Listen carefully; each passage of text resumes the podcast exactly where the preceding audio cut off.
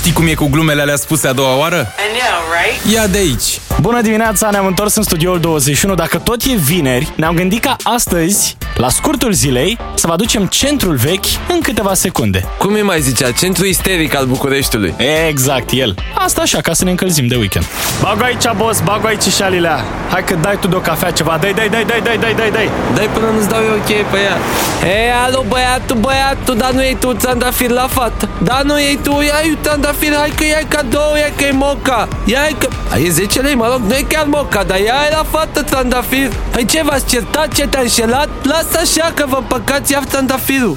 Aici sau la pachet? A, asta e o întrebare pe care o primești foarte des și care nu se referă neapărat la shawarma. Păi și atunci când întreabă dulce sau picantă? Eu ce să mai cred, că sunt confuz? confuz în centru vechi.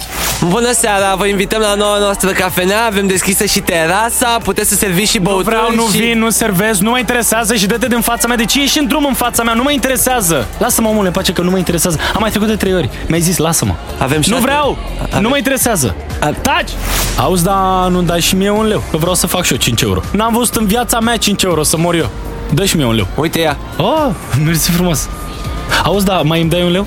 Ia zi boss unde mergi? A, aici la colț, 50 de lei e bine?